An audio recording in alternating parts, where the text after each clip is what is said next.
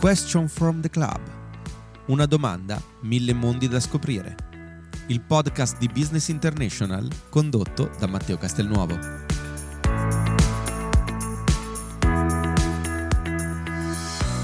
Buongiorno a tutti, benvenuti nella nostra voice room Question from the Club.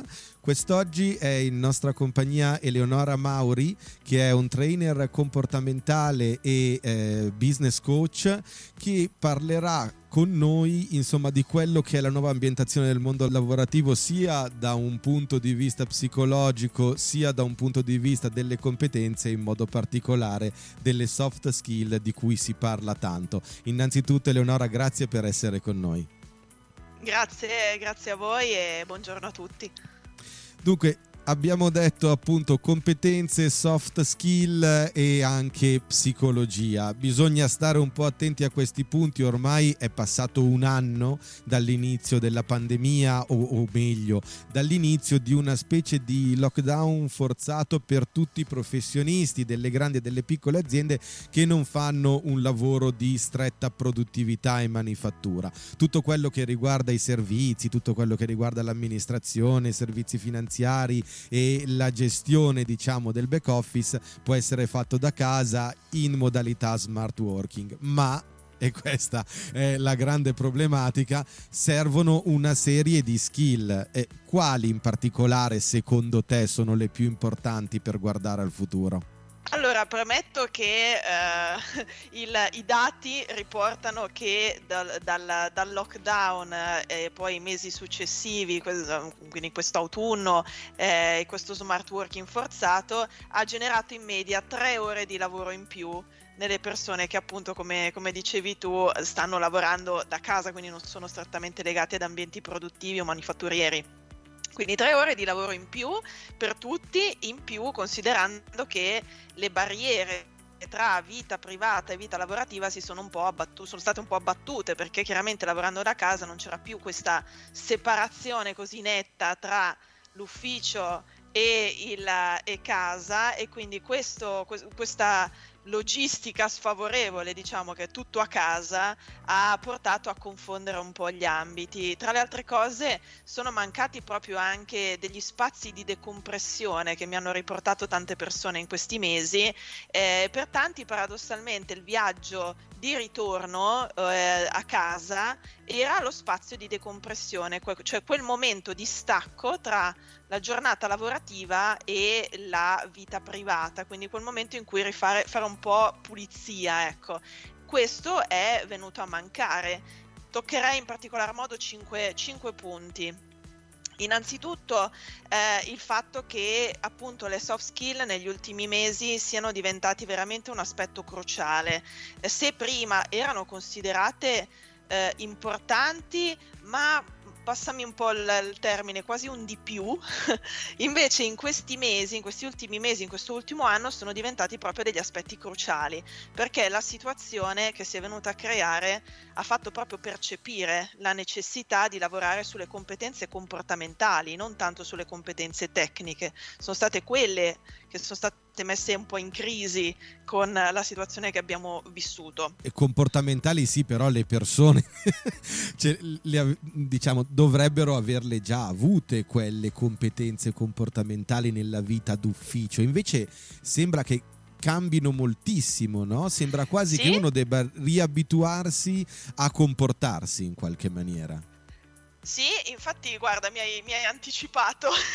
Neanche avessimo condiviso i punti prima io e te, ma mi hai anticipato perché le due cose che volevo dire, infatti, sono in primis che ognuno di noi si è trovato nel, nel lockdown ad affrontare se stesso.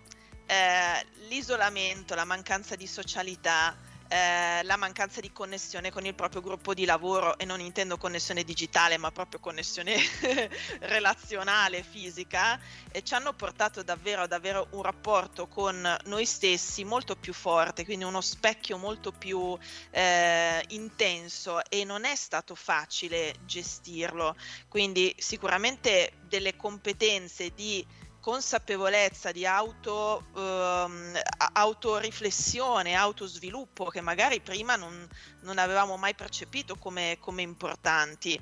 Eh, e poi un'altra cosa mh, mm, fondamentale è che eh, il, la situazione di lockdown, il covid, lo smart working forzato hanno enfatizzato tutta una serie di problematiche, di elementi disfunzionali, di elementi di disorganizzazione, eh, mancanze no? che c'erano in realtà, c'erano già prima, non è che in qualche modo il lockdown ha creato questi elementi di disorganizzazione, c'erano già prima, però eh, prima nel nostro, nella nostra quotidianità, nella, nel lavoro di ufficio, si riusciva bene o male a mandare avanti il tutto e questi elementi erano un po' anestetizzati. Eh, invece il trovarsi a distanza ha fatto venire a galla tutto quanto, quindi tutto quello che non funzionava, modelli di leadership disfunzionali, disorganizzazione nei team di lavoro, mancanza di una comunicazione fluida, m- carenze in termini di gestione del tempo, eh, è venuto tutto a galla. Quindi questo è stato il cambiamento, cioè le competenze che c'erano sono risultate insufficienti per rispondere a una situazione dove è venuto tutto a galla e di fatto um, credo che le soft skill che sono state più di, tutto, più di tutte enfatizzate sono da una parte quelle appunto più organizzative, quindi riuscire ad autogestirsi, ad auto-organizzarsi, gestire il proprio tempo, gestire le proprie attività, le priorità, le deadline e dall'altra parte invece come dicevi tu giustamente skill molto personali, anche psicologiche, se vogliamo aspetti psicologici, cioè sicuramente mh, consapevolezza, molta consapevolezza,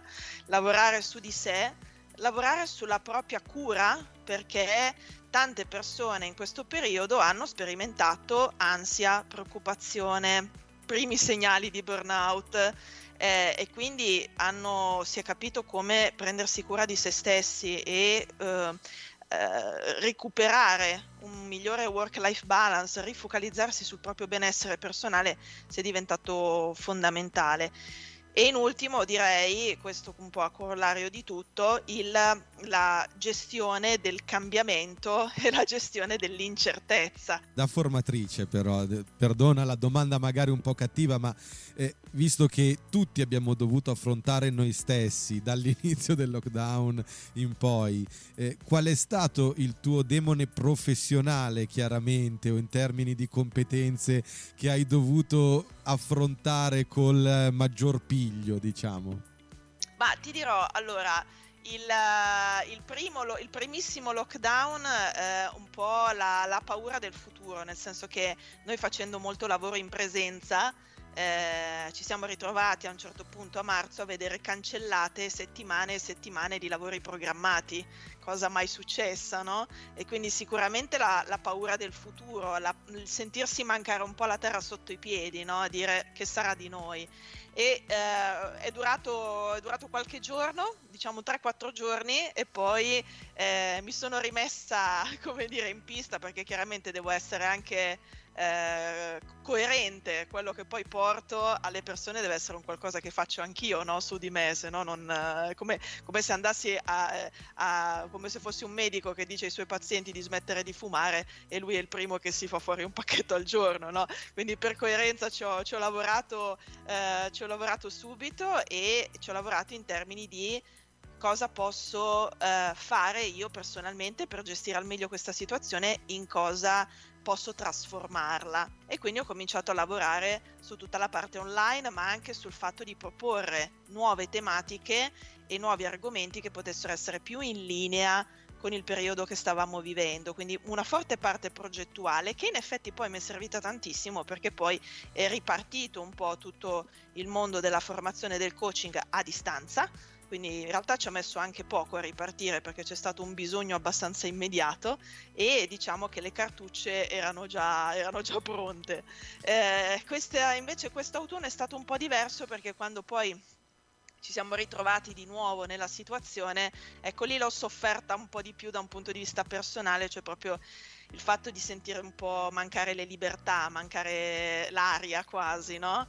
E lì che cosa ho fatto? L- l'ho cercata in quelle piccole cose, ecco, forse il, il fatto di recuperare il valore delle piccole cose, anche solo la passeggiata intorno a casa, intorno al quartiere per eh, sgranchirsi un po' le gambe, la, la videochiamata con gli amici per sentirsi un pochino più vicini, quindi ridare valore alle piccole cose. Quindi sono stati due demoni diversi in due fasi diverse. Creare dei momenti di stacco, no? Probabilmente anche dalla postazione lavorativa che ci si è creati e riprodotti in casa e che spesso diventa quasi una prigione di incatenamento, sì. cioè sei seduto sulla sedia e da lì non ti stacchi e hai bisogno sì. di, di frapporre una linea di demarcazione probabilmente.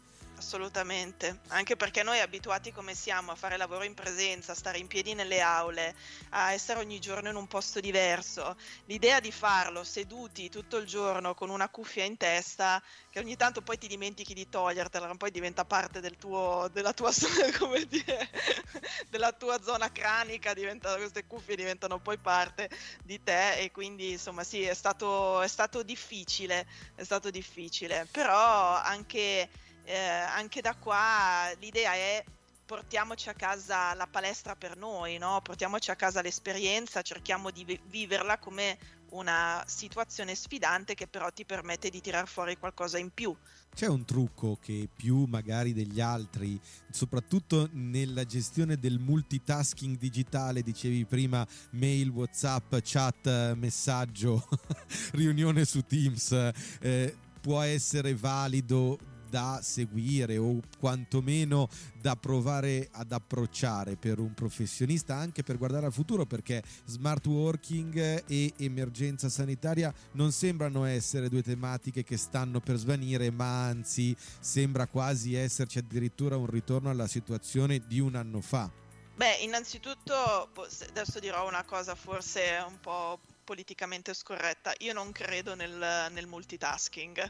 Io personalmente non credo nel multitasking. Credo, credo che il multitasking, vissuto con l'idea di riuscire a fare più cose contemporaneamente, sia l'inizio del burnout. Io credo nel multitasking inteso come avere competenze diverse e riuscire a gestire diverse cose, ecco, come una flessibilità di competenze di approcci, questo sì, ma fare più cose contemporaneamente, secondo me, è eh, disfunzionale, porta molta stanchezza mentale, molta sensazione di ansia, di stress e spesso anche inefficacia.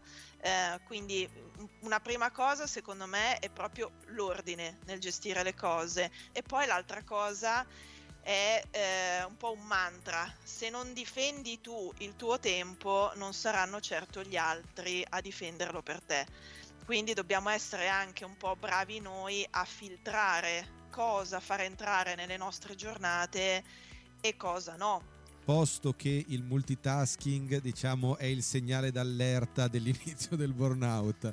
Posto che bisogna sapersi da una parte organizzare, dall'altra recuperare la cura di sé, i propri spazi, quei, quei momenti, abbiamo detto, come linea di demarcazione dall'ambiente, dall'ambito lavorativo, qual è secondo te oggi lo strumento più utile? Eh, all'interno dello smart working, ma anche magari per implementare o sviluppare le competenze necessarie che un professionista può prendere con sé e per sé per insomma migliorare il proprio approccio a questo nuovo mondo lavorativo. Strumento più utile che si può prendere? Un coach in questo momento credo che serva quello, cioè avere una persona, adesso al di là di tutto lo so che può sembrare una marchetta interessata, eh, però no, li, li, sì, no, in realtà davvero avere qualcuno che dall'esterno ti, ti, dire, ti, ti faccia un po' da wake up call, no? da, da specchio, da, da, da, scossone, no? che ti faccia prendere eh, consapevolezza di quello che sta succedendo eh, e che ti aiuti ad uscirne, perché veramente le persone si sono ritrovate catapultate in questo loop. E, e, adesso ci sono talmente invischiate che fanno fatica ad uscirne, fanno fatica anche a vederne eh, i confini, a vederne l'impatto, cioè vis- una visione esterna eh, aiuta davvero a prendere consapevolezza e a decidere un passettino alla volta, ovviamente senza fare come dire mm, salti quantici, però un passettino alla volta a ribilanciare la situazione. Quindi secondo me l'occhio esterno, eh, io credo molto in questa, in questa, logica, l'occhio esterno, perché alle volte davvero da soli non, non ce la si fa, poi in questo periodo è ancora più, più, più complesso e quindi diciamo che la presenza e la figura del coach diventa quasi fondamentale per poter guardare al futuro. E questo dal, d'altra parte è una cosa necessaria perché in questo momento da un anno a questa parte ma in questo momento in cui il, il lavoro sta completamente cambiando e anche le sue logiche e le sue dinamiche ci si sente molto isolati alla fine no? si, è, eh si è un po' soli con se stessi sia da un punto di vista professionale che personale. Perciò mi sembra un ottimo consiglio. Noi ti ringraziamo ringraziamo per essere stata con noi Grazie. e speriamo di poter tornare a dialogare con te nella nostra voice room. Grazie mille, grazie a tutti e buona giornata.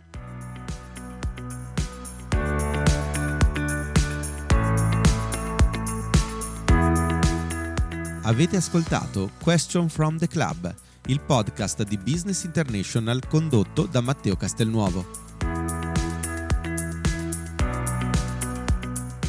Visitate www.businessinternational.it per rimanere sempre aggiornati sulle novità e seguite le conversazioni attraverso i nostri canali social con l'hashtag Question from the Club per scoprire quali saranno gli ospiti dei prossimi appuntamenti.